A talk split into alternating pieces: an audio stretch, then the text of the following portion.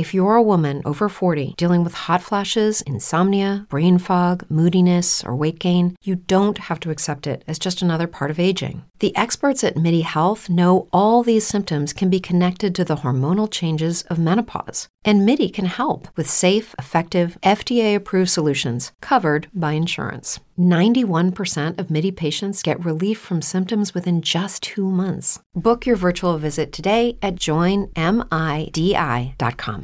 Brain fog, insomnia, moodiness, achy joints, weight gain. Maybe you're thinking they're all just part of getting older, or that's what your doctor tells you. But MIDI Health understands that for women over 40, they can all be connected. Hormonal changes that happen during perimenopause and menopause are at the root of dozens of symptoms women experience, not just hot flashes.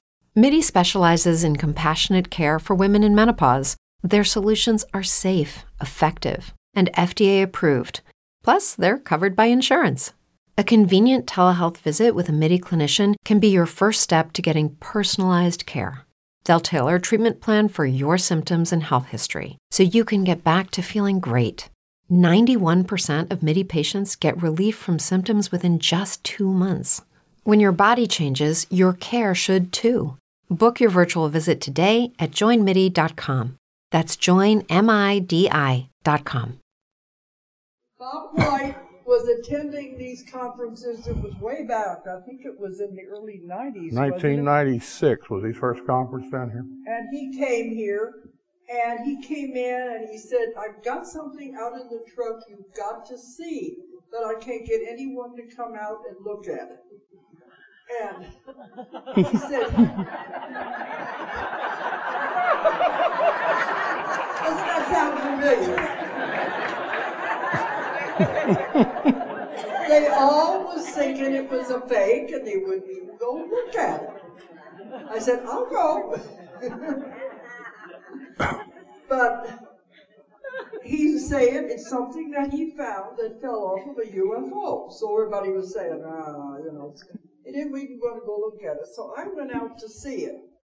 And I, I know it was real because after that, in fact, Linda, are you still here? Yeah. She leave? Linda? I saw that. You remember I came back in and got you? And I said, Come out here to the truck, you got to see this thing. And you broke a little piece off of it. And I never knew what happened to that little piece.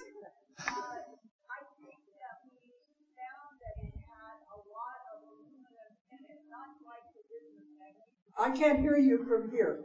But anyway, I went, we went out there and we talked to the man and I really believed him. He was sincere because he wanted somebody to at least see this. He spent years trying to get anybody to be interested. He took it to Los Alamos. Los they Alamos. wanted to keep it naturally. he knew if he let them have it, he would never see it again. Yeah. And Larry Sikander is his, his old friend through all of this. Yeah. He was taking it everywhere and then began taking it to all We of took these- it uh, across the country. Uh, we went to Los Alamos, New Mexico Tech. NIDS did tests on it. Uh, Delta State, Missouri, MSU, uh, University of Illinois, uh, and many more. Microphone, microphone. I can hear it okay up here. You can't hear it? Can, can you hear me now? Uh, Okay. Now, it's been to Los Alamos. It went to uh, National Institute for Discovery Science, did some tests on it uh, in uh, 97. Los Alamos called it an unknown object, unknown origin, 19 times in their report. Uh, the most prestigious scientific research group in the country don't know what it is. What's our poor, meager people supposed to do? Uh, Well, he told me at the one, I think it was Los Alamos or one of them said, Oh, you probably made it in your garage. Yeah. said, Oh, yeah. Well, we got a test that says they didn't. It wasn't made in any garage. But they thought, you know, they wanted to take it and keep it and uh, do experiments on it. The only thing they did do was cut that tip off. They cut the large end, Los Alamos, and they kept a slice It was out of Bob's sight for about an hour. They gave him a tour of the place. And in the time it was out of his sight, they managed to take about an eighth inch slice that they kept. And I could prove that when I cut the end does not match the top half to the bottom half. There's about an eighth inch gap. So where did that go? But that's the only thing he would let them do was cut that much off of it. He wasn't going to give the whole thing to them. But now I wanted Bob Brown, Bob White to come, and I'd lost track of him. He was in touch with me for many, many years. He wanted me to publish his book about how it happened, but the book wasn't wasn't very thick. It wasn't a real book. So I said, "You make it bigger, and I'll do it." And he never got back with me. So I've known him for all this time. I know what he was saying was real. I've learned in all of these years how to tell the fakes. You do enough of these conferences, you can tell the ones that are phonies. But he, this is real case. But Bob died. I was trying to find him. I said I wanted to come on the show, the uh, conference. Was it a, this last year? Yeah, it was I last year. I'm driving down the road and is this Bob White? It was you on the phone. I says, no. I says, it'll be a long distance phone call. You know. I he found Larry. I thought I got trying to locate him. But I did see Bob White finally on the History Channel last year, and I said, finally somebody is listening to you, Bob. But it took a while to find a way to contact you. Right. And then you said you have the object mm-hmm. now, and yes. you promised Bob you would continue. That's right trying to get this known to the public. Absolutely. Okay. That so was uh, that was the deal. Bob and I were very very close, or like brothers. Traveled the country together. We ride a 42 foot bus across the country. The two, you get you, you get pretty close, you know. And uh, we had some fun. We enjoyed it until his health. He just couldn't do it anymore. In the meantime, we'd had a scientist in MSU. We snuck in the back door and we got an X-ray diffraction test done on the piece of the metal. And the guy that did the test, I have have this on movie. I was, I was taking it video, and you see him leaning over closer, closer to the computer screen. And then he gets the supervisor of the, of the shop there, or the the uh, university. He says, "What is that?" And you see this jump on the screen, and then there's a big long taper, then it goes into your normal readings. And what was found was an amorphous peak. Now, what that is, is a polycrystalline structure that's not normally used in any kind of metal. I'm going to let you take it. Okay. But anyway, when Bob died, it was mysterious circumstance. yeah, that too. So let, us let Larry take over. He mm. wants to carry on Bob White's legacy. Hello. Okay, still working. Okay, as, as I was saying, uh, the scientists found this amorphous peak in reading. Now, this man is a specialist in metallurgy, master's degree, worked for Boeing Aircraft. He knows his stuff. They cannot find a match to this anywhere on our planet. Now, in 1985, when this piece was recovered, the technology was not even available to do this. In 1988 is the soonest that you'll see anything called amorphous peak, but not in aluminum. In 1990, it's the first time that you see this amorphous peak again, and then it's in aluminum. Uh, I'm going to play the DVD I made of Bob, let Bob tell you his story, and then uh, see some of the scientists.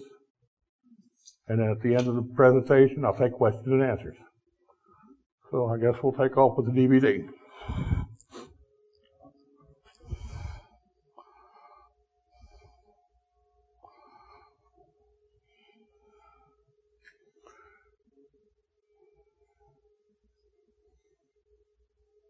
I think we'll take off the DVD. There's a little lag time before this starts. There it is. And we had a little fun with this too. This is Bob singing his songs.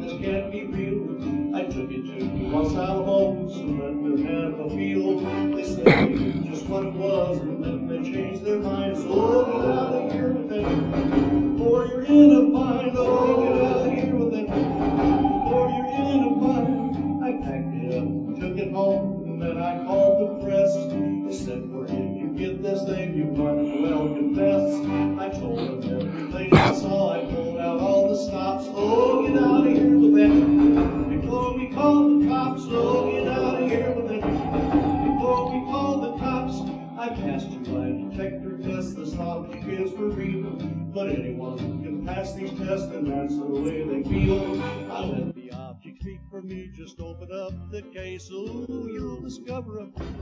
It came from outer space. Ooh, you'll discover it. It came from outer space. It came from outer space. It came from outer space. It came from outer space. This is the real thing.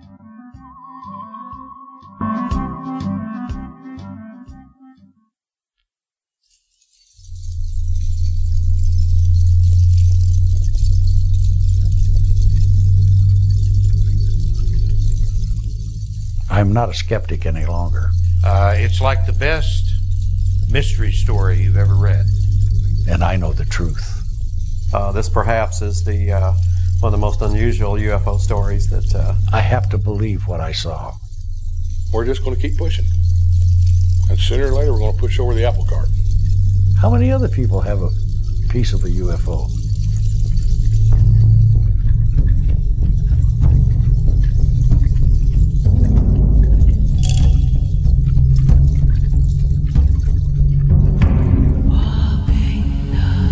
Bright that I couldn't see if there was any solid object in it or not. All I saw was this round light. This other object propelled out of it right back down to where I was standing.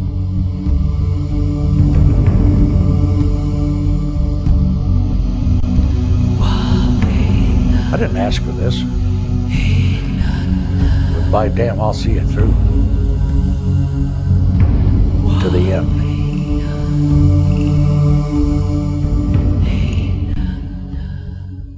Was on my way to uh, Las Vegas with a young lady in her car. She was driving. I was asleep. And she woke me. Uh, I was taking a nap. It was around 2 or 3 o'clock in the morning.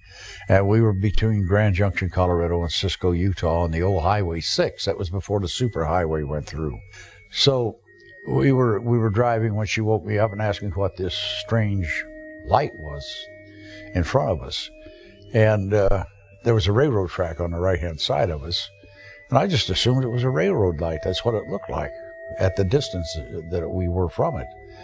And I told her so, and I went back to sleep. Well, it must have been doing some pretty strange things that I didn't see. When I saw it, it was stationary, so high off the ground. She woke me a little while later, and she said, That's not a railroad light. And I looked at it, and of course, I realized that she was right, because now it's about the size of a full harvest moon. And I- that's at arm's length. So I decided to stay awake and watch it. And as we kept driving, we got closer to it, the larger it became. And uh, I realized then that this thing was enormous. So I decided that uh, we would turn the, it was a very uh, late at night or early in the morning, like two or three o'clock. So I reached over and shut the headlights off. And we drove that way for a while. And we got closer to it, and I shut the ignition off. And we started coasting. And the closer we got, the larger this became. And we rounded a curve in the highway to the right, and I noticed that the light then was no longer on the right hand side of the road, but on the left hand side. And we got within a few hundred feet of it, and I had her stop the car. She was terrified. She didn't want to stop the car. I got out of the car on the passenger side, and stepped in front of the car to look at it. This thing was about the size of a three story building. It was so bright that I couldn't see if there was any solid object in it or not. All I saw was this round light. And I held my hands up in front of my face like this in order to get a better look at it so I could shield my eyes from it. But it, it, I couldn't tell if there was anything solid in it or not. All I could see was the light. And as I was standing there in front of the car looking at it, I guess that she was so nervous, so so terrified that she turned the headlights on. And when she did, the thing just shot straight up in the air like that, that fast. And then it connected with another light. When it got up in the sky, about looked like two blue neon tubular lights, one on top of the other, with a space in the middle. And this thing connected to the end of it, or or it hit the end of it, and and I noticed it kind of lit up a little bit, uh, like perhaps it was an explosion or something. I didn't hear any noise, and it was quite a distance. Now this other object propelled out of it right back down to where I was standing. Had it fallen straight down, I'd have never found it. It would have been miles from me. But there was a little embankment, and it hit on the other side of this embankment. And I said, I'm going to find out if I what what that was. So I climbed up the embankment. I saw the groove in the hillside, and it had just kind of straightened out like that. And I followed the groove to the end, and there this object lay. Now I don't know what size it was when it started out, but I know when I picked it up or when I got to it, I didn't pick it up right away because it was still glowing. And uh, I went back to the car. I took the keys from the ignition. So I opened the trunk of the car to find something to pick this up with, and there was one brown cotton glove in the in the trunk of the car. Went back to the object, followed the groove in the ground till I got to the object. It was no longer glowing. And then I run the back of my hand over it, and I didn't feel any heat. So I dropped the glove on top of this object, to pick it up, in case it was hot. I could let go of it real quick, and it wasn't. I picked it up, took it back to the car. She was still sitting on the passenger side, and she was crying. And I put it in the trunk of the car, wrapped in the glove, and went in, got in the driver's side and said, I'll drive. Well, I knew I had to anyway. She was too nervous. So I, I drove and was looking for a place to to get a drink or a cup of coffee or something. Actually, a drink is what I was looking for. So uh, we came to an all-night diner. We went inside and sat down at the counter, and there was about oh, maybe four or five stools at the counter and two tables. Now that's as big as the place was.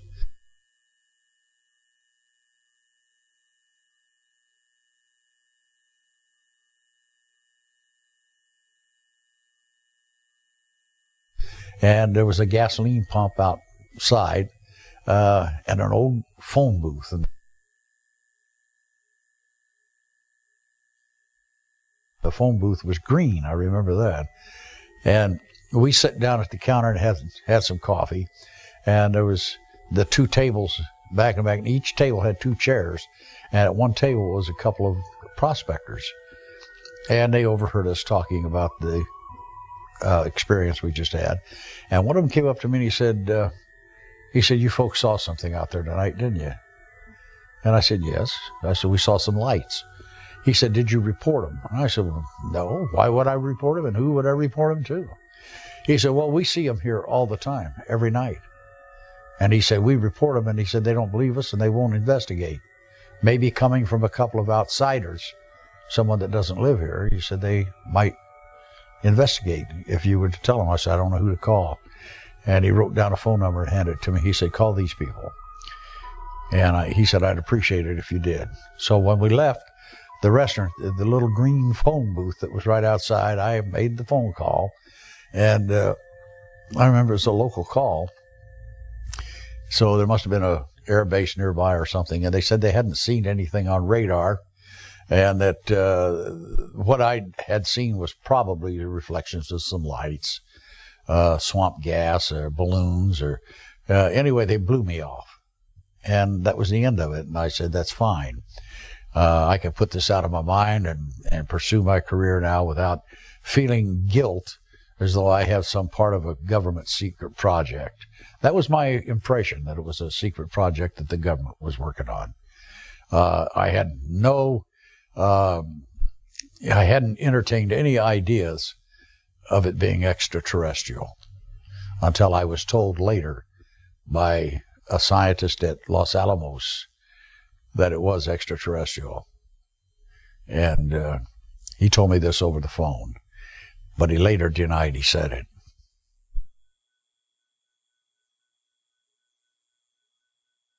If you're a woman over 40 dealing with hot flashes, insomnia, brain fog, moodiness, or weight gain, you don't have to accept it as just another part of aging. The experts at MIDI Health know all these symptoms can be connected to the hormonal changes of menopause. And MIDI can help with safe, effective, FDA approved solutions covered by insurance. 91% of MIDI patients get relief from symptoms within just two months. Book your virtual visit today at joinmidi.com.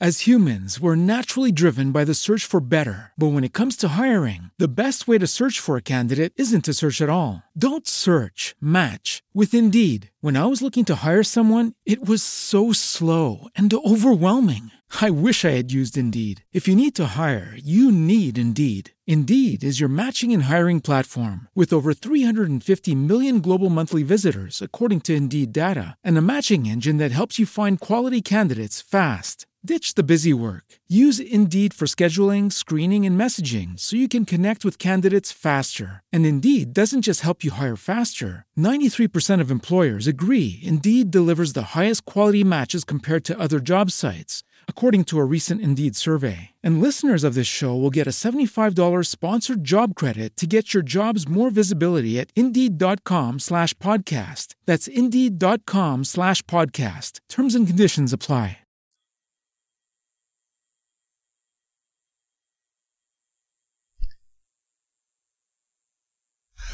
I have uh, an object here that is, to say the least, extremely unusual.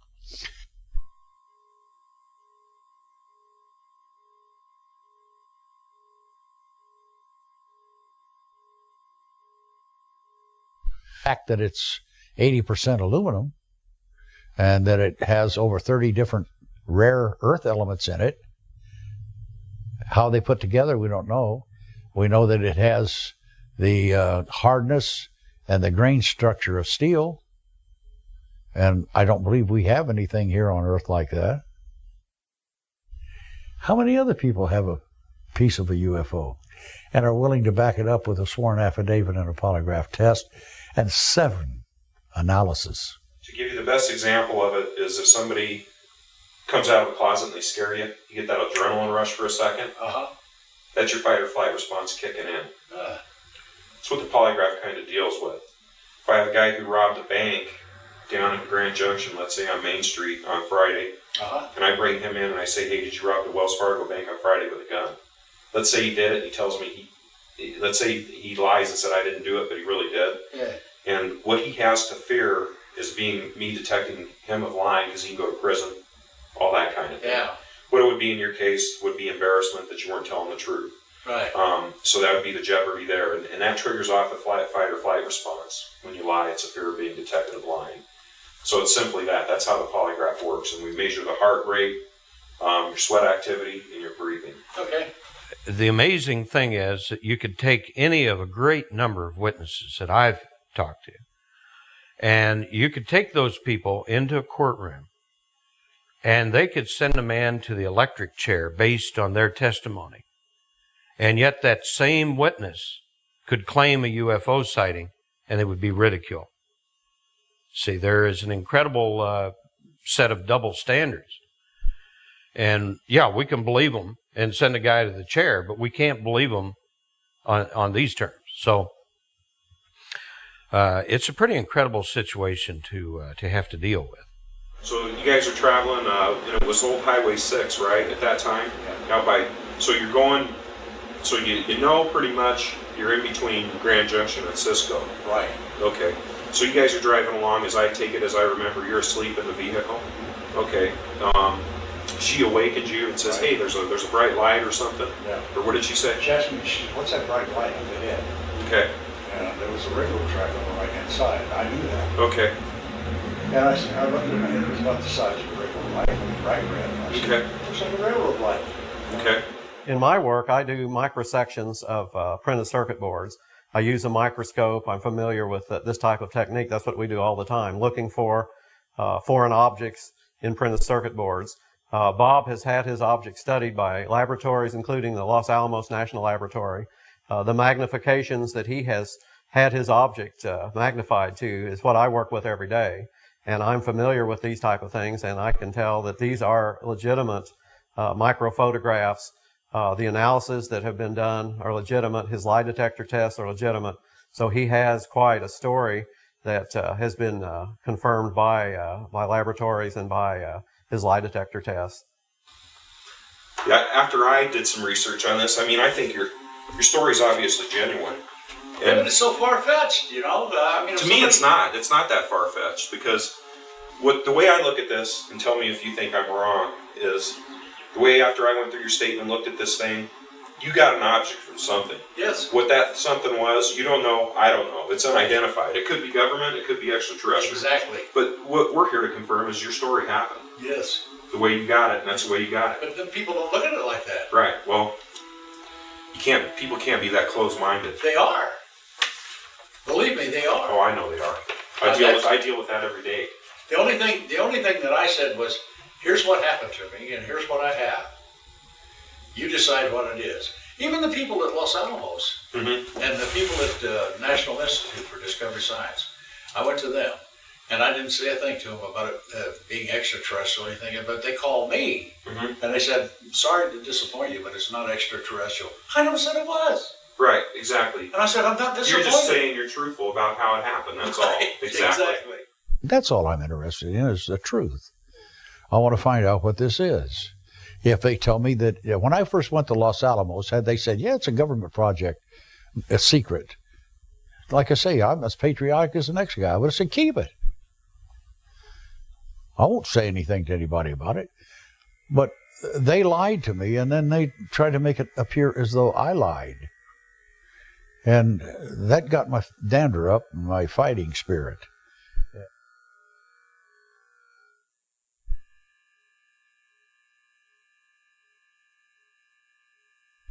uh, I had agreed to go with uh, with Unsolved Mysteries, and uh, they suggested that I have another analysis, and I said fine, because they said, well, Los Alamos can do um, can do uh, the uh, the proper tests on it, and uh, w- you should you should uh, send it to them. And I said, no, no, no, no, I'm not sending it anywhere. And they said, well, cut a piece off. And I said, no, I have already cut it, and I'm not going to cut it anymore. They said, well, would you be willing to take the piece there? And I said, well, you know, I would, except that I'm under, I was always under the impression that Los Alamos is government funded, and I don't want anything to do with the government because I'm afraid that they'll confiscate the object and I'll never see it again. And he said, well, this particular department is not government funded. He said, it's, it's funded by the uh, University of California. And he said, not only that, but the person who will be in charge of the analysis, the name is Paul Dunn. And he is the brother to one of the producers of Unsolved Mysteries. I flew there uh, to uh, Albuquerque, and they had a car waiting for me. And, and I drove to uh, Los Alamos, and I stayed at the Hilltop Inn, uh, in case anyone wants to check. Uh, Paul Dunn picked me up the next day, and we went down to the uh, to Los Alamos, and we into the parking lot. We walked through the gate, and there was a guard shack at the gate, and there were several armed guards. And I was told to stand behind a white line, wide white line, and it also said deadly force would be used. So I stood behind a white line and went inside the guard shack, and they got a badge for me and put it on me. We went inside the facility. As we got inside, Paul said, Wait here a moment. I stood there and he went inside, and then I heard this announcement come over to the loudspeaker. It said, um, Visitor on premises, take necessary precautions. When he came out, I said, Was that for my benefit? He said, Certainly was. He said, We don't get many visitors here. So we, we went into, uh, on into the facility there, to the laboratory, and I was introduced to a Dr. Robert Reiswick. Now, Dr. Reiswick was the one that was supposed to do the analysis on this. Dr. Reiswick is a scientist who is retired from uh, Los Alamos, but they call him in on, uh, thank you, they call him in on special occasions. And he works part time, and, and this, my unknown object, was considered uh, something special. They called several scientists and several people that worked there into the laboratory where I, where the, I was showing the object, and there were several of them there. Now, there were a lot of them that held it, and there were some that wouldn't touch it. And I said, well, go ahead and touch it. I've, been, I've, I've had it for all these years, and I don't glow in the dark. But they were still a little afraid. They showed me around the uh, facilities, and then they told me they would have to cut the object. I didn't want to do that anymore because I thought it would ruin the looks of it. But they said the machine, the equipment, uh, the equipment that they had to, to analyze the object with, uh, wasn't capable of handling an object this large. And they would like to have a, a piece taken off of the large end.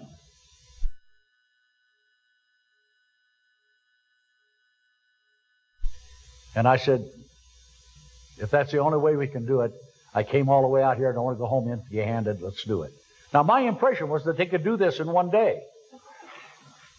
And I don't know why I believed them, but I, I did. And, uh, but they kept the object. They cut, they put it in a saw. Uh, they cut it. And while they were cutting it, uh, Paul told me, he said, this is going to take some time to cut through the large end of this. While they're cutting it, we'll show you around the facilities and show you what we're going to do. This was the first time the object was out of my sight. When it came back, the object had already been cut. And there was also a person there, uh, John Bass, from Public Relations. And he had a camcorder, a professional camcorder, one of these large ones on his shoulder. And he asked me to hold the object and turn it certain ways, which I did. And then he said he needed to see the object being cut. So they reenacted the cutting of the object. And this is this becomes very important. They reenacted the cutting of the object, and, and I have there was a video made, and I wasn't supposed to get a copy of it, but I did. Now I talked to Dr. Reiswick after I had come back home, and I hadn't heard anything from Los Alamos. And and I so I called. And I talked to Dr. Reiswick, and Dr. Reiswick, and here's a this was on October the 16th. And Dr. Reiswick told me over the telephone that this object was definitely extraterrestrial.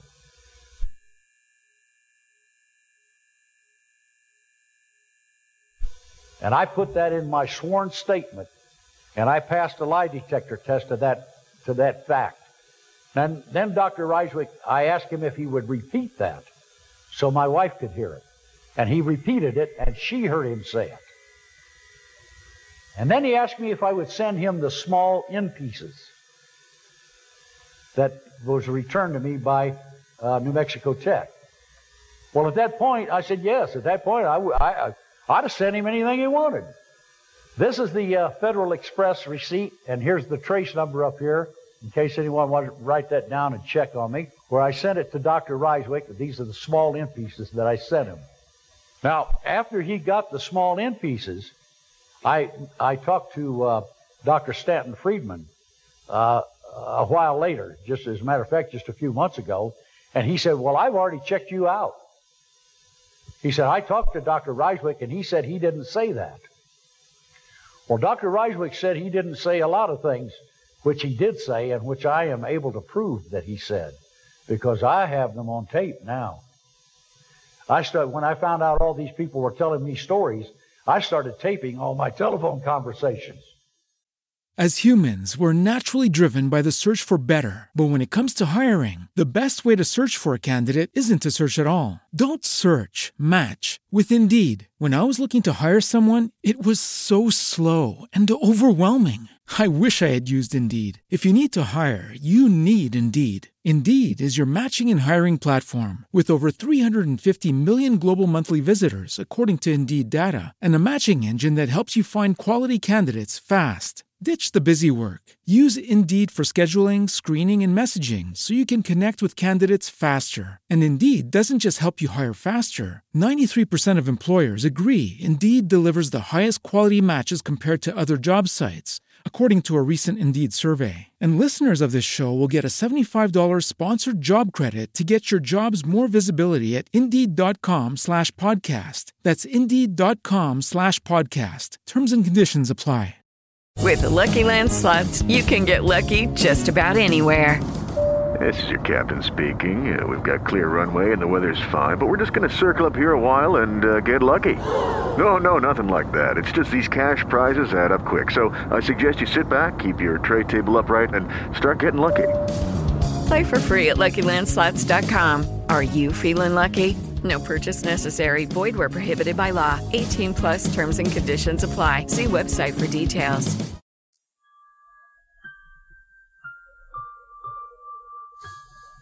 We started off coming to Laughlin because the largest UFO conference in the United States is at the Flamingo. We thought that this would be an excellent opportunity to have a press conference and to share our experience, my experience, and share the object that we have uh, with the world. Unfortunately, uh, due to a series of events, didn't work out the way we had planned. It's closed. I well, have uh, something in the safe and, uh, and I can't get it out, it won't work. No, the numbers don't light up. Thank you. and we had the object in a safe. Now, whether or not the object caused the batteries to go dead, the battery to go dead in the safe, uh, is a mystery. Wait a minute. I didn't try my whacking. The farther we go into this, uh, the more strange it gets. The little, little things that don't you don't think about to start with. Five years ago, all of a sudden, it's continuously happening, one after the other. That's unbelievable.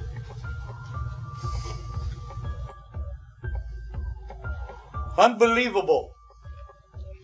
Just another day in the life of Bob White. Nobody's going to believe this. Well, it's just a malfunction, I suppose. But it doesn't even light up. The feeling it's really dead. Oh boy. It says safe unlocked, but it's not.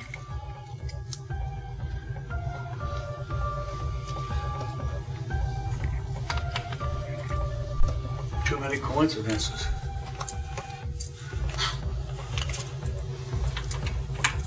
It's been that way ever since I recovered this thing.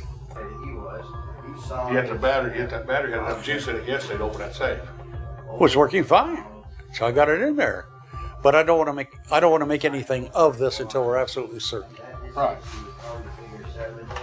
The purpose of the press conference was to show the world that we have had extraterrestrial visitation to this planet, that there's some other power out there, some uh, uh, besides us, with super intelligence, and I believe, I believe that the uh, the reason our government is covering up the fact that there are UFOs is because we are the most powerful nation in the world, and yet we cannot control our skies. We notified uh, numerous media agencies, and uh, you two and one other from the Mojave uh, uh, Daily News are the only ones that showed up. The only ones that seem to be interested in the truth. And I want to give it to the world, but it don't look like they want it. They don't want to know. They say they want to know, but they don't.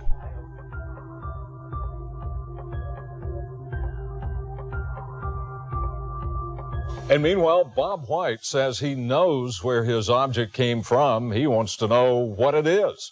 You may remember late last year we aired a report on White's Museum of the Unexplained in Reeds Spring. The centerpiece of the museum is an object White says was blown off of an extraterrestrial or possibly an experimental government aircraft.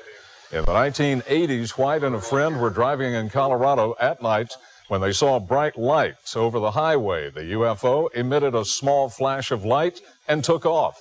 White says the light was the object which he recovered. White has passed a polygraph test on his story. Here's the most recent story on the object. The object, over 80% aluminum with rare trace elements and the strength of steel. Bob White found the object. Robert Gibbons, scientist, historian, former aircraft engineer, and director of the Museum of the Unexplained. Dr. Gilbert Jordan, physicist, worked on space and top secret military weapons projects. Years ago was shown an object recovered by the military, he says appeared very similar to this one.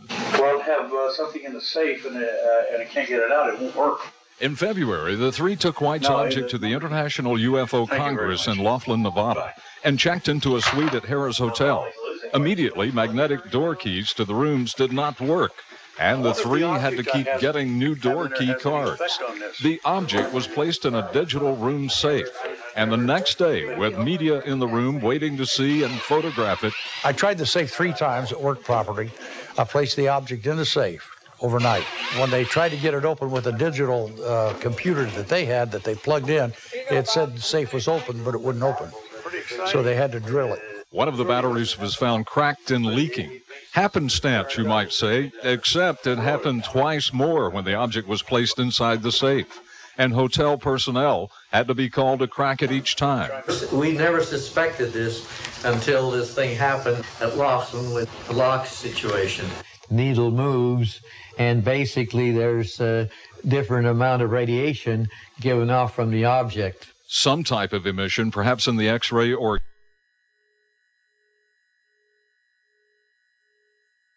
gamma ray range. We're trying to uh, to see what, what would have caused this film to be exposed. There's no question that the film has been exposed in some manner.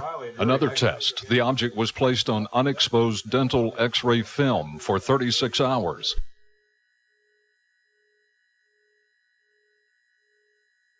There was exposure, apparently, from the object. Is it theirs? Is it ours? This could have been uh, one of ours. Now we have a, we have a, actually the object doing something. We've got to find out how, how what, what it's doing, what it is. You know. And the classified object, Dr. Jordan says he was shown years ago by military officials similar to this one. I said, Do you know what this is com- uh, composed of? They told me that it was primarily primarily, uh, aluminum with uh, some uh, silicon, a little bit of iron, nickel, and some, uh, calcium thrown in some trace materials. I asked, I said, Is it radioactive or anything? They said, Well, we can't tell you that. I have something here that belongs to the world. This is something I think everyone should know. Extraterrestrial, or is it something that came from this planet, something that our government is working on? I believe we have a right to know that.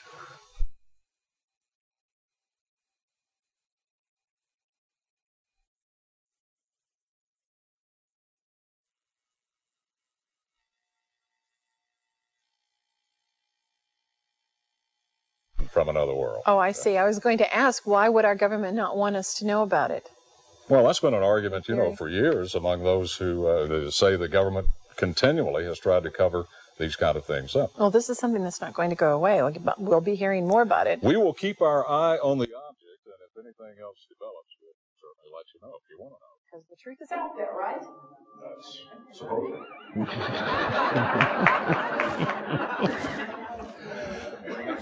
Well, he's changed the the uh, disc. Uh, some of the uh, high points as far as the directed exposure from the uh, object. Uh, a normal X-ray spreads out; it doesn't direct or shoot a co- coherent beam that was done to the X-rays. Uh, the other thing, that, like I said, I mentioned before, the amorphous peak is unknown in 1985 in any aluminum manufactured. Uh, we have testing that has been done that has identified cosmic radiation bombardment. Uh, you can only get that. You can only get the new fast neutron radiation from a nuclear reactor or from outside Earth's atmosphere from cosmic radiation. Airplanes that uh, travel at 35, 40,000 feet in the air pick up cosmic radiation and they uh, become radioactive as they fly. They- have to be decommissioned sooner or later because it's not safe for people to fly in them. Now, um, if it's a manufactured object, all the tests say it is. It's an alloy aluminum. It's not cast. It's free formed, and it's been in a vacuum because it has elongated spirals, which is the silicon being more than five microns in length. That's a sign it's been in space. Was formed in space. Again, you have to have gravity to sit there to do that in in, a, in aluminum alloy. Uh, go ahead and we'll start this here, and uh, hear some scientists talk about it.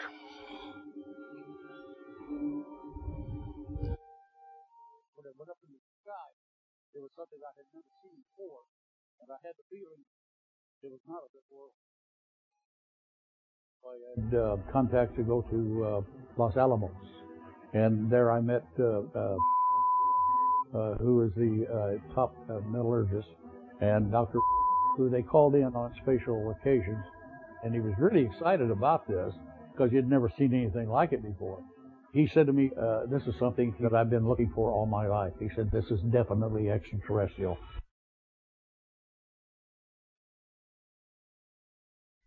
From Los Alamos.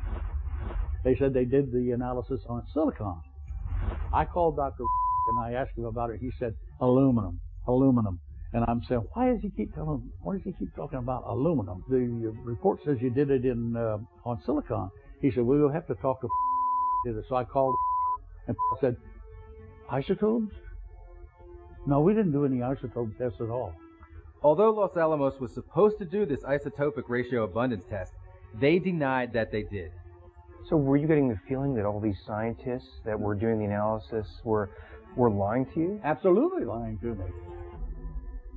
My initial impression of the object was that it was extremely extraordinary. Um, it was something like which I'd never seen before. Chris Ellis is a solid state physicist with an expertise focusing on aluminum alloys and semiconductors. After poring over the data, we found that the object is an aluminum alloy of unknown origin. This is not anything like we've seen before. There are some very unusual uh, metals in this object that you typically do not find in other alloys. What's the chance that these elements would end up in this alloy either naturally or accidentally? I'd have to say pretty much zero. So this is absolutely a, a manufactured object looking at a detailed list of all the metals and all the um, elements that can be found in this object, it's conclusive that they're there by purpose. We're looking at something much more advanced than what we're currently familiar with today. We are in Kimberling City, Missouri, investigating the Bob White story. In 1985, after seeing multiple UFOs, an object is either ejected or shot down towards the ground. Through scrupulous scientific analysis, no one can say what this piece actually is. We are now sitting down with two scientists who are brave enough to come out and speak to us. And even though the institutions they're affiliated with requested to remain anonymous, we are uncovering new clues that are being discovered about Bob White's object.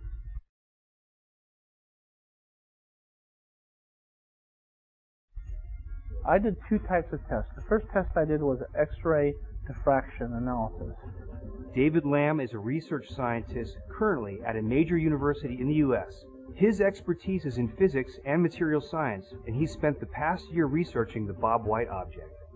What's very unique about this is we have what's called an amorphous peak here.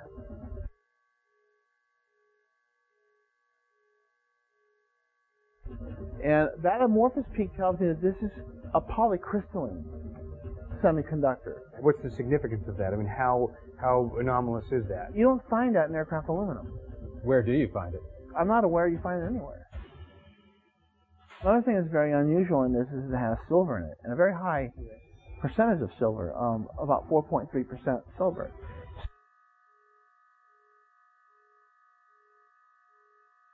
Silver is only used in aluminum at the experimental stage of superconductivity. If you spray the surface of aluminum with silver, then you enhance superconductivity. Let's say you fire a, a, a bullet through a magnetic field, well, it's going to have experienced drag. But What if that bullet was able to superconduct? It would expel the magnetic field, and that bullet would not slow down. It would not experience any kind of drag.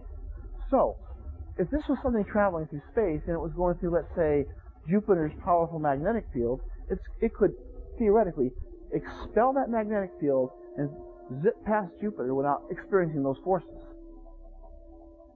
Now, with superconductivity, is that difficult to achieve? Space is the perfect environment for superconductivity. You have to expend no energy to get objects to be superconductive in space. So if an object were fabricated to travel in space on its own, this would be the kind of object it would be. Yes. You're going to get the biggest bang for your buck out of the native properties of this object in space. What do all these things have in common? These objects have unique qualities that might point to an extraterrestrial origin. I think the evidence is absolutely overwhelming. Going all the way back to the 1930s, running right through for 70 years, there's a collection of trace evidence that is astounding. The problem is absolutely proving without a shadow of a doubt that that trace evidence is causally connected to the high strangeness that people experience. I think the wall between what we have now and where we want to be for absolute proof is tissue paper thin. We must keep going. The answer is on the other side of that wall. We've invested, after hearing the cases in Poland of this vitrified soil possibly connected to these unidentified holes, we think As humans, we're naturally driven by the search for better. But when it comes to hiring, the best way to search for a candidate isn't to search at all. Don't search, match with Indeed. When I was looking to hire someone, it was so slow and overwhelming. I wish I had used Indeed. If you need to hire, you need Indeed. Indeed is your matching and hiring platform with over 350 million global monthly visitors, according to Indeed data, and a matching engine that helps you find quality candidates fast. Ditch the busy work. Use Indeed for scheduling, screening, and messaging so you can connect with candidates faster. And Indeed doesn't just help you hire faster. 93% of employers agree Indeed delivers the highest quality matches compared to other job sites, according to a recent Indeed survey. And listeners of this show will get a $75 sponsored job credit to get your jobs more visibility at Indeed.com slash podcast. That's Indeed.com slash podcast. Terms and conditions apply.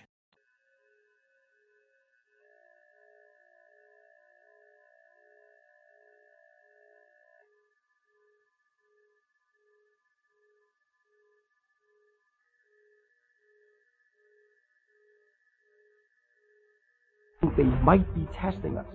But for what reason? We don't know. Then we hear the story of Bob White and actually hold the object in our hands. And we read the reports from top level institutions that can identify it. It's fantastic. And as time passes, further scientific testing may one day prove that it's of extraterrestrial origin. We just received a phone call from David Lamb. After conducting additional scientific testing, he now theorizes that Bob White's object is a quasi-crystal of a very complex structure. This type of structure is considered to be the cutting edge of nanotechnology.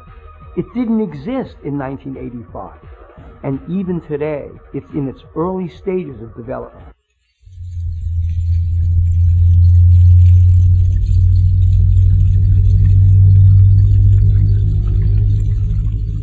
I'm not a skeptic any longer. Uh, it's like the best mystery story you've ever read. And I know the truth. Uh, this perhaps is the uh, one of the most unusual UFO stories that. uh, I have to believe what I saw. We're just going to keep pushing. And sooner or later, we're going to push over the apple cart. How many other people have a piece of a UFO?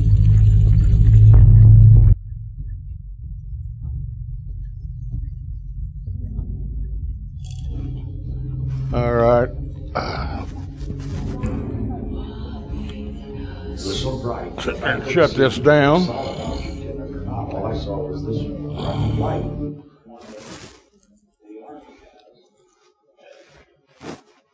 I want, let, let me play this here.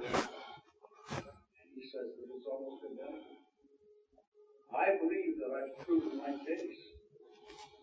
I don't know why I haven't proven It's there.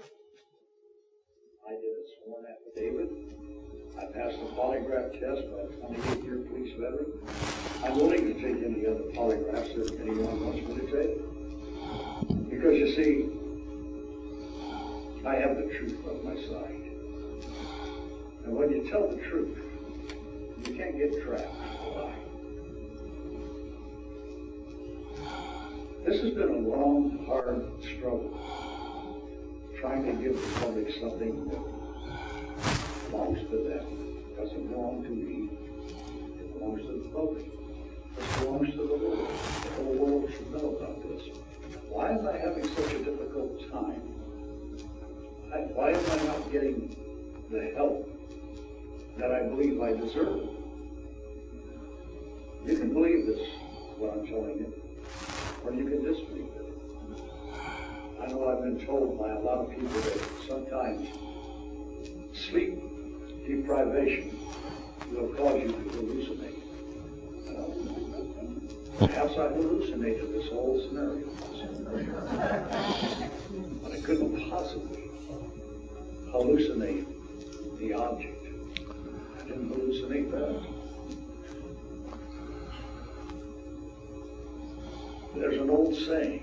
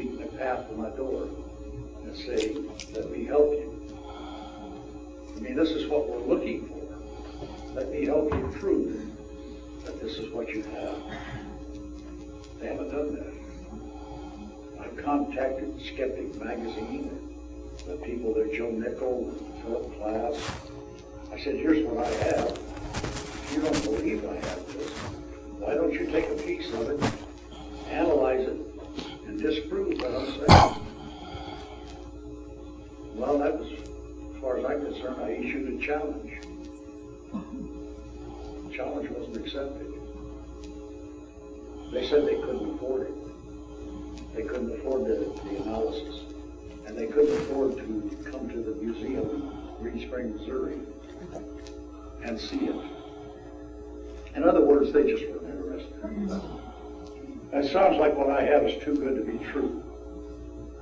And usually when someone has something that's too good to be true, it usually is too good to be true. That's not true in this case. I'll be 71, 72 years old in March. I have an aneurysm in the aorta. I've had two heart attacks, stress related since this. I've been trying to find out what this is. I'm a diabetic. All the members of my family, immediate family, four brothers and one sister all gone. I'm the next to the youngest. And I've lived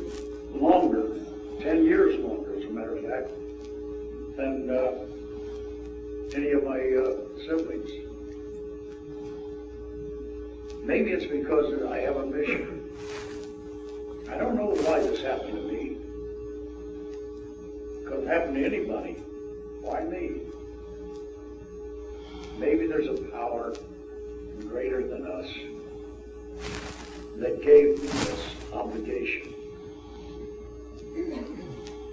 I would like to find out what I have before I die.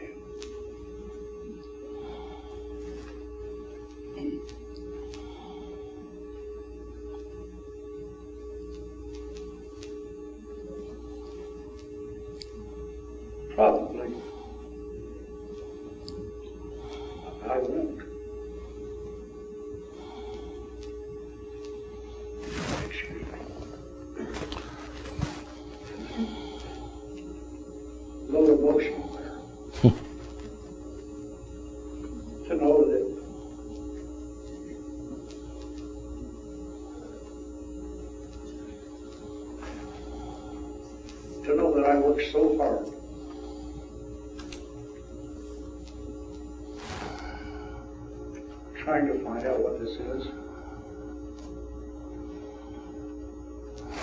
And tell people what you have.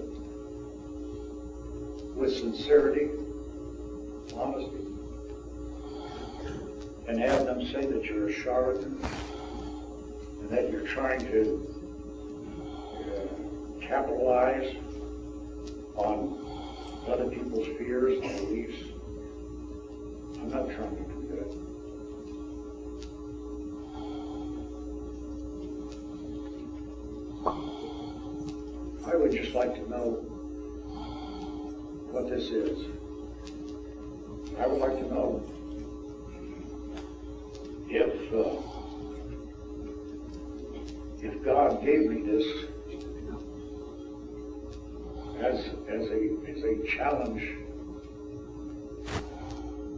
knowing that I would pursue it till my dying day.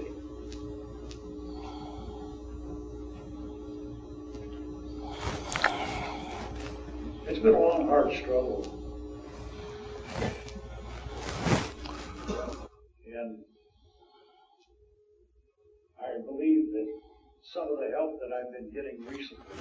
I think we'll stop it right there. You pretty well got the idea that Bob's trying to let everybody know what's going on. And we'll take some questions. We get running out of time. And I know I know you have some people up there that out there that want to ask you some questions. Yeah, Bob uh, passed away in 2009. Uh, he had had two heart attacks right after we did the uh, UFO Hunters show, Relics. And um, he basically gave me the object because he knew he was running out of, running out of road. And in August of that year, we got a lockbox together, and I was the primary holder of the lockbox, Bob was the secondary on it. And a month after that happened, he passed away from a car accident. Now, the car accident was classified as an accident, but I have the car at my house right now, and uh, car runs fine. It's beat all to heck. I mean, it, it's been rode hard and beat up, and he was thrown from the car when he had the accident. When I pulled the spare tire off the back of the car, the spare tire was shoved in, a big dent back there. Now the car ran off the ditch and passenger side and impacted the hill a little bit, and then come back up on the road, on, flipped on its side, on the path, on the driver's side, and spun. There's no way that the rear end of that car could have been dented or shoved in from a normal drive off ditch type accident. Also, when we set the car back up, the door on the driver's side is shoved in just about bumper high. Now, I can't prove that, but the accident scenario does not fit the damage to the vehicle. And the more I look at that car when it's sitting in my driveway, I still use it. I use it around the the the house, moving stuff and everything. It runs and drives perfect. You know, there's not nothing mechanically wrong with it whatsoever. But I question how he died. And that's basically all I can tell you about that, other than it's just I, I got I got reservations about that. Do you think he was shoved off the road? I believe he was shoved off the road. I, I, I believe that. I can't prove it, and I'm not even going to attempt to prove it. But the damage to the car does not fit the damage. I mean, the accident scenario does not fit the damage to the vehicle. This was right after Let, you. Let's have the questions for the microphone so you, everybody can hear them. All right. Okay, but I think Bob White has been really brave that he really. What would you do if you had something like this? How would you get anybody to listen to you? So he braved all these skeptics, and Larry is carrying on the work. Books already? We're going. You have a question? Oh, I'll fresh up, fresh on the Let's, uh, truck. Can you Oh, come up here? We'll use the microphone up here, then everybody can hear it. We just got my new book out, just fresh off the UPS truck. So if anybody is interested in seeing anything else that I have, which I did not display on here. It's in the book. I'll be here all weekend downstairs. Anybody has questions, I'll answer anything or show you anything that I have. Okay, we ready for questions here? Uh, A group of us were up to Reeds Spring about, oh, I'd say eight or nine years ago, and you had electromagnetic uh, measuring device, and uh, we had some real anomalies with the electromagnetic radiation device at that time. And when we left, you guys were really puzzled about those uh, readings that you were getting. Are you aware of that, and do you know anything more about that? Well, you're talking about this here,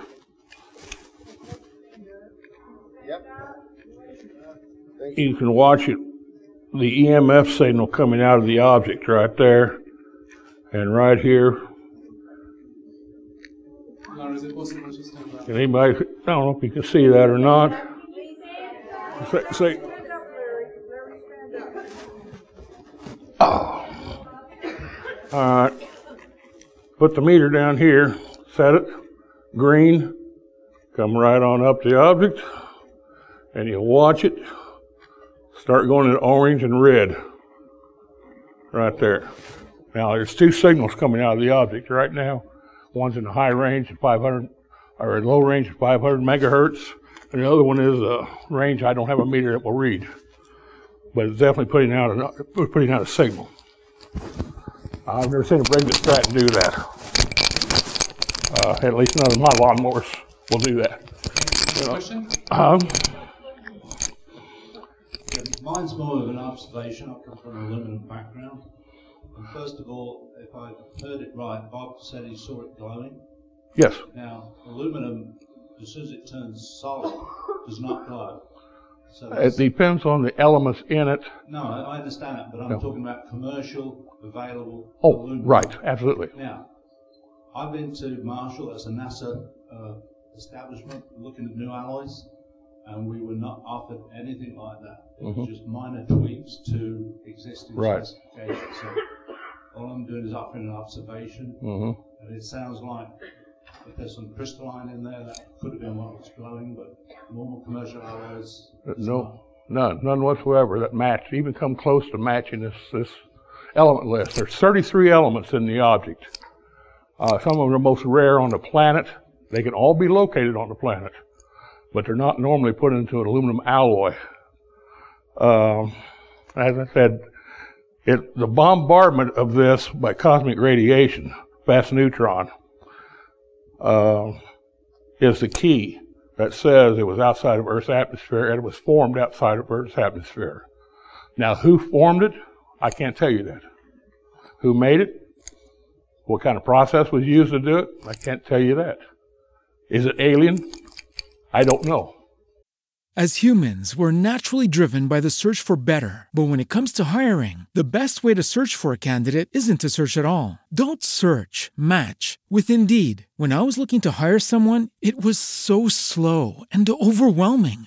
I wish I had used Indeed. If you need to hire, you need Indeed. Indeed is your matching and hiring platform with over 350 million global monthly visitors, according to Indeed data, and a matching engine that helps you find quality candidates fast. Ditch the busy work. Use Indeed for scheduling, screening, and messaging so you can connect with candidates faster. And Indeed doesn't just help you hire faster. 93% of employers agree Indeed delivers the highest quality matches compared to other job sites, according to a recent Indeed survey. And listeners of this show will get a $75 sponsored job credit to get your jobs more visibility at Indeed.com slash podcast. That's Indeed.com slash podcast. Terms and conditions apply.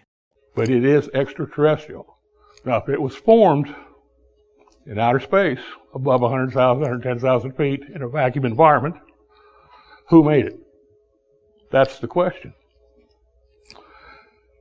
And that's the answer we're seeking now. Any more questions?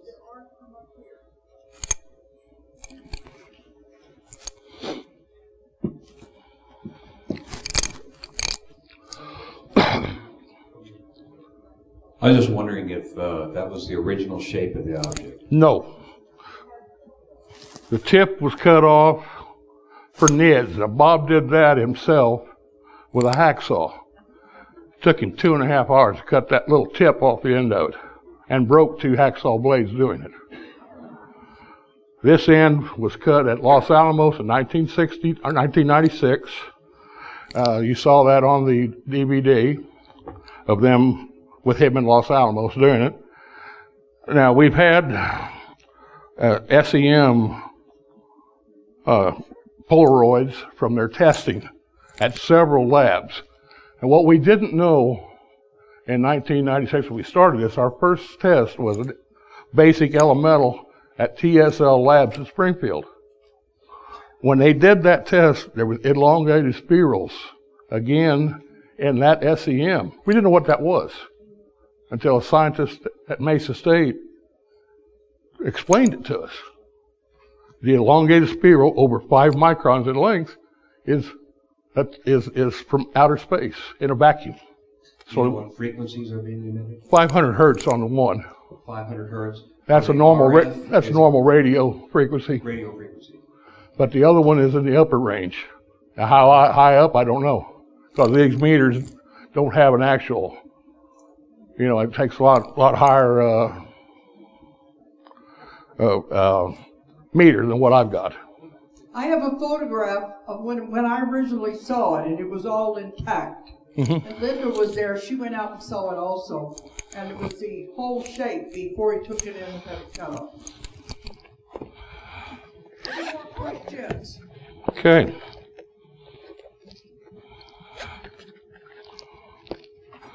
But you know, what would you do if something like this happened to you? How would you get anybody to listen to you? If the government, nobody is interested, what would you do? Yeah, you know that's that's the whole thing. When we got involved in this, we figured people would beat beat the door down. You know, and uh, they did. They beat us up. They didn't beat the door down. You know, we we were shunned like When like you came here, nobody would even go out and look at it. you know. Uh, we we came here first, like I say, 1996, and basically we were blown off. Well, that, that's the bottom. That's that's the nice way to say it. That's why they got a bus and took it all over the United States. For somebody to come and see it. They had the museum. But what else would you do to get somebody to look at it? Yeah. We came down here with a bus, had it parked out in the parking lot several years. You know, uh, I don't know if Lou appreciated that too much, but we did it. uh, the name of the book I just wrote is that you can only go as far as you push. The Bob White I wonder how legacy. many other people have things like this and then they give them to the government to test and they're never seen again? Yeah. Probably a lot of them. you know, there's something going on. Now, I have one other um, little bit of information that came in a couple of days ago. I have a scientist doing soil sample testing in Connecticut where this occurrence happened. We picked up soil samples in 03. I was out there in 06 and picked up soil samples, and I was out there. I had a friend at MUFON, Davina Rosinski, pick up soil samples at 09 while we were doing the UFO Hunters show. What happened is we found vitrified soil, which is a type of soil it, it takes a, high amount of heat, over 2,000 degrees, turns to glass. It's similar to the trinitite from the atomic bomb blast in 1945. So that's where the first light that Bob saw was that. And the soil sample, there's glass form, formations there. I have pictures of it downstairs. People more than happy to look at it, show you. Uh, it just it don't make sense as far as it being ours. I, I can think of no technology we have today that's even hints at making this object. You know, when I the first time I saw it, I had a, just an impression. It may not be true, but to me it looked like a waste product that came out of the UFO. Well, well, yeah. Well, it's been called. You know. All right, all right. You laugh because the original story we did on that, Bob called it space doo doo. Yeah, that's exact. That was exactly what it was named, Space Doo-Doo. The Springfield News Leader. If it was something to do with the propulsion system, maybe Mm. it, when they took off, the waste product fell. Right. It's a possibility this could be a fuel cell of some sort, advanced fuel system. It's sending out a signal. It could be a location device of some sort. It could be a signaling device to bring somebody back. Uh, it may be sending out. SETI's look. Uh, SETI is looking for people out there in, in La La Land and extraterrestrial land. They're not getting any answers. Answer's probably right there. As good an explanation as any. you know, maybe the answer's right here. You know, we know what's putting out a signal. Where's the signal going? To who? Um, the more I got, it, it, it, if anybody had told me 20 years ago, I would be standing here on this stage talking about a piece of a UFO, I'd have told them to get off drugs and seek help immediately. Because I'm the, I was the biggest skeptic that ever walked this planet. I'm not real sure we landed on the moon. I got a question. Or maybe we did. I don't know. if I understand you correctly, this is putting out a radio frequency signal. Can't hear you. As I understand this, if I understand this correctly, this is putting out a, a radio frequency signal, is that correct? Oh, yeah, EM, yes, 500 hertz. As far as I know, I'm not a physicist, but as far as I know, that never occurs naturally, is that correct? As far as I know, I've never found it anywhere. And nobody's ever told me that. Now, EMF, the entire room is full of EMF. You know, Yeah, your lights, the microphones, yourself. But it's all man-made. Yeah, well, yeah. Uh, well, no, it's not all man-made. EMF, signal, every, you know, uh, X-ray, gamma ray, beta, uh, source- visible light. But the source is man-made. Now, the source right here, coming out of this source, Stars, one the other. is uh, where the signal's coming from. Is coming out of here. No doubt about it. As far as I know, there are no materials like this, metal materials or anything else that will emit radio. No. I don't know of any. You know, I, I don't know of any. I don't. I've never found anybody that. I, I've said for 17 years, people have told me this is a slag from a slag pile, and it was uh, formed in a factory, a spillage. Uh, you can find this sitting underneath a grinding wheel in the shop, in the machine shop. Oh, you're not going to find this in a machine shop. I don't know if we can hear this or not. Can you hear that? Aluminum don't ring. It, it's very porous. This rings. You know. And I'm just hitting it with my finger. You just signal them to come in. Huh? You just signal them to come in. Ending shortly. I had to redo it. She missed the best part. Anybody else? You mentioned ra- you mentioned radio frequency waves. I'm not that familiar with Mhm. with that, but I remember way back when Art Bell had a chunk of something, and they took an implant out of out of an abductee, and it was That was probably it- one of the Greers. It had something to do with the radio frequency wave like that, and I was wondering if you thought there was any connection or if you heard that. I don't know. I know. I don't. I don't. I don't. Not familiar with that Dr. story. Leir. You know, I'm not not aware of the story. I know uh, Dr. Greer, a or Greer or something like I can't remember his name right off the top of my head. Uh, has done a lot of implant research. Now he may may know something more that I don't. Uh, I don't know what what what do you say? It, the thing speaks for itself. Anybody that knows anything about metals knows this is 85% aluminum by all tests. It's got a high silicon content, which is highly unusual. It's got 33 rare earth elements in it, identified so far. A normal aluminum alloy only has nine, 11 at the max. One of the main ingredients in an aluminum alloy is tin. There's no tin in this. It Has never been identified. So that pretty well eliminates an Earth's man-made object right there. The second question you got to ask yourself if this was manufactured here in an aluminum plant, who would have 33 elements in house to build this? Yet it can't be identified.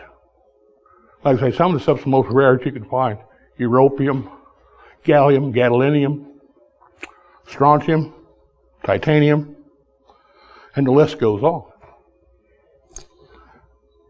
I don't know what else to tell you. You know, you can make your own choices. You can take the evidence as you see it, as I presented it, as Bob presented it. Uh, he passed four polygraph tests of what he saw and how he got this thing. And I've continued what he started or what we started together, and I'm going to keep on pushing. I have one other point I want to make. I had, like I had a scientist dealing with soil samples right now in Connecticut. Got an email from him yesterday. The soil samples that he's collected, that, I, that we collected, I sent to him, both 03, 06, and 09, had the same rate of decay as the Fukushima meltdown in Japan during the tsunami. The, decay rates match. So we may have by accident discovered that this is a nuclear waste dump out there too. You know, that's, that's just a side note.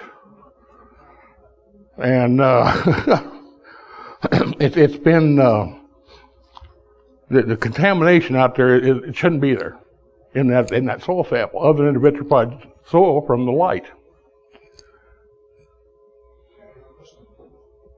Um, moving away from the physical to the metaphysical. Okay. And and after reading, I think almost all of your books, I've come to think that really there's no coincidence. So it sounded like from Bob's description, like this object was, was kind of like thrown out at him in his direction. He thought that. It dropped, but it did. It didn't drop. It was propelled. It, was propelled towards. It had to be propelled because if it had dropped, it had dropped 100 miles away from him. Right, and he wouldn't have been able to find it. Found so it. it, it was propelled to Mhm. him, and it left a trail so that he could find it. We know that the object was in a molten state, in a vacuum environment, forced or ejected from some process into an extremely cold situation, and propelled back to the planet. It had solidified instantaneously from the cold on the outside. That's where the chads formed, or the layering effect on it. The object inside is solid. Now, again, knowing aluminum and what you can and can't do with it, when aluminum melts in an oxygen environment, it's always rounded on the edges. You can never get a sharp edge like it's on this object. This has real sharp edges and it's feathered out. If this had been in an oxygen environment, those chads would not be there. They would be rolled over, melted. Well, I guess what I'm getting at is, I mean, if, did you wonder why this came to him? I mean, He was, he was just at the wrong place at the wrong time or the right place at the wrong time. You know, he don't know. He didn't know. did, did he ever do like a hypnosis or anything to find out? No, he never never did any regression or hypnosis. Uh, he did hallucinate it. You heard that, you know, uh, but he couldn't hallucinate the object. Okay, thank you. yes. No, I know you're trying to think, was it directed for him to find it? You know?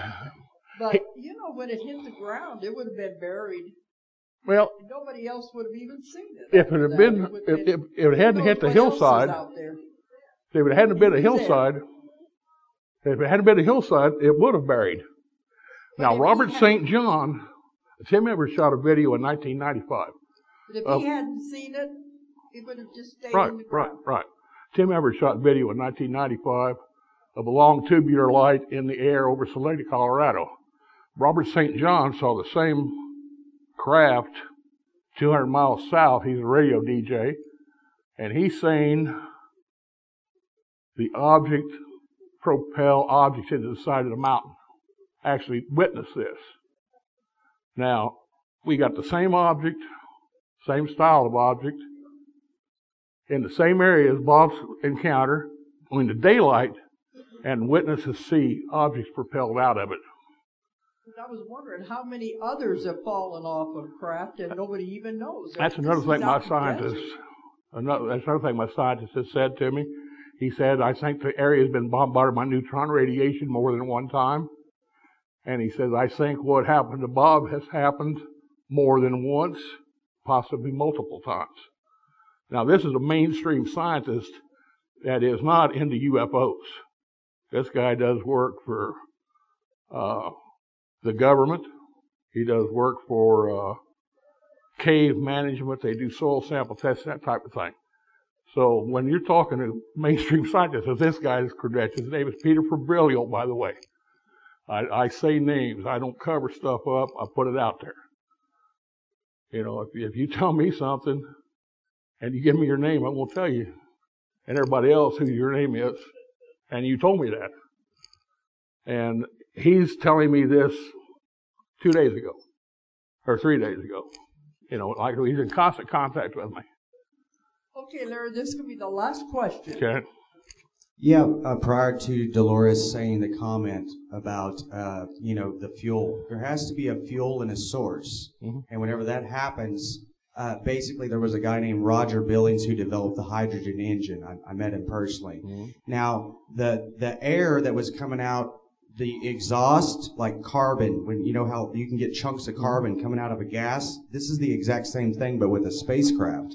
And what it is, is possibly the alien UFO is collecting radiation and negative radiums and things like that out of the air or atmosphere or water or this or that and converts it. And instead of instead of the uh, the pollution being out there, they're they're using the pollution. They are leaving a bit, a small amount of burn pollution as a result. But they're they're they have to get energy from somewhere. So by collecting it massively, and they conduce it and leave it in that form. Just one Possibly. problem with that Convert scenario. There's one problem with that scenario.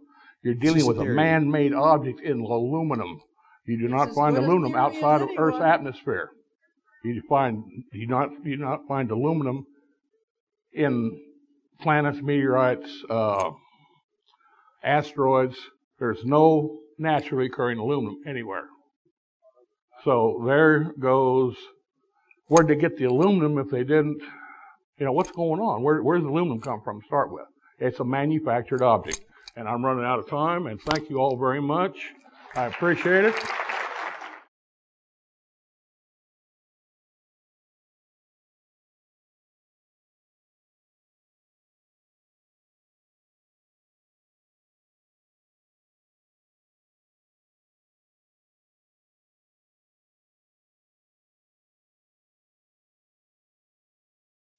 As humans, we're naturally driven by the search for better. But when it comes to hiring, the best way to search for a candidate isn't to search at all. Don't search, match with Indeed. When I was looking to hire someone, it was so slow and overwhelming. I wish I had used Indeed. If you need to hire, you need Indeed. Indeed is your matching and hiring platform with over 350 million global monthly visitors, according to Indeed data, and a matching engine that helps you find quality candidates fast. Ditch the busy work. Use Indeed for scheduling, screening, and messaging so you can connect with candidates faster. And Indeed doesn't just help you hire faster. 93% of employers agree Indeed delivers the highest quality matches compared to other job sites, according to a recent Indeed survey. And listeners of this show will get a $75 sponsored job credit to get your jobs more visibility at Indeed.com slash podcast. That's Indeed.com slash podcast. Terms and conditions apply.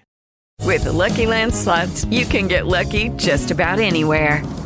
This is your captain speaking. Uh, we've got clear runway and the weather's fine, but we're just going to circle up here a while and uh, get lucky.